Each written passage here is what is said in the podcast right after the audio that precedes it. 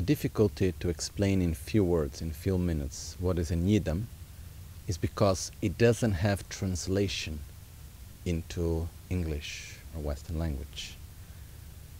Sometimes it's translated as our meditational deity or our main practice. But from my own personal view, a Yidam, it's a complete system for enlightenment. It's not only the meditation that we do, it's not only the Buddha itself.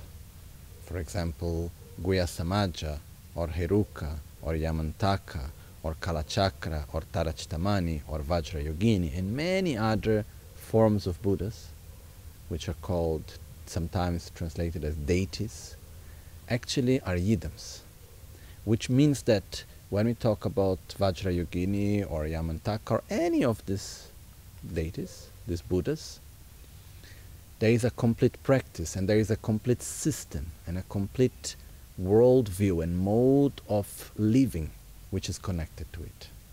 So when we apply to an yidam, this is our main refuge. It's like uh, in the sutra we call there is Buddha, Dharma, and Sangha, the three jewels.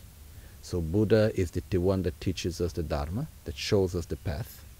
Dharma is the actual path to follow, and the Sangha is the company and the help and support during our path. In the Tantra, Buddha refers to the Guru. The Dharma is the Yidam. Yidam is the Dharma. And uh, Sangha are the Dakas and Dakinis and the heroes and heroines, which are the Sangha.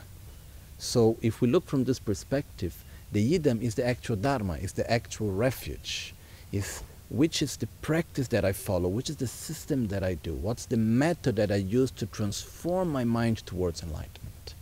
That's what actually is the Yidam. And each system, Yamantaka, Guhyasamaja, Heruka, Kalachakra, Tara, they're all complete by themselves. Okay? And there are so many because we are different and we need different approaches. You know, Buddha taught each one of them to different people at different moments with different needs. So, based on that, there are so many. But as Buddhism arrived to us, all these lineages that originally were taught separately, they gathered together and we receive many of them. So as we follow the teachings and as we follow the lineage, gradually we start learning and entering contact with the many systems with the many practices, let's call it like this. And then we will see which one suits best for us.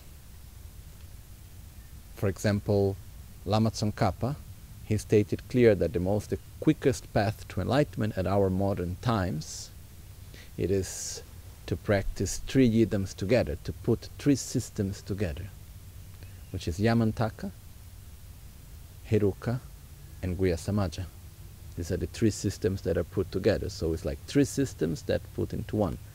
Yamantaka take away the subtle interferences, and then with Heruka and Guhyasamaja, one give emphasis to develop the subtle body, one gives emph emphasis to develop the subtle mind in a pure state.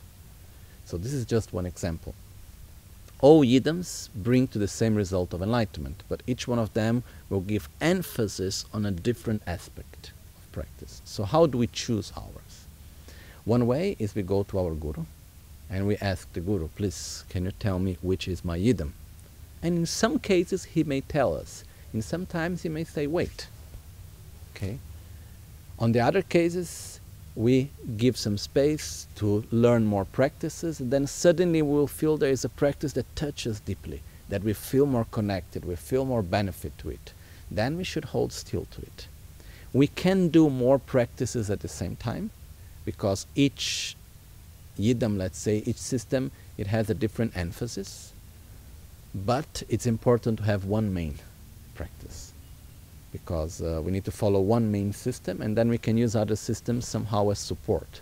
But we should have one main system that we follow. And uh, yidam, yi means mind, tam, it means also commitment. So it's the commitment of mind. And one of the meanings for me is that that's where I focus my mind, that's where I put my energy. That's a system for life. Yidam is not something that is like it's not like a sort of a deity that protects me or I get connected to it, some sort of angel or whatever. No, Yidam is a life dedication. It's a system in which we live, in which we exist, and we, through which we experience reality and we practice and we transform ourselves.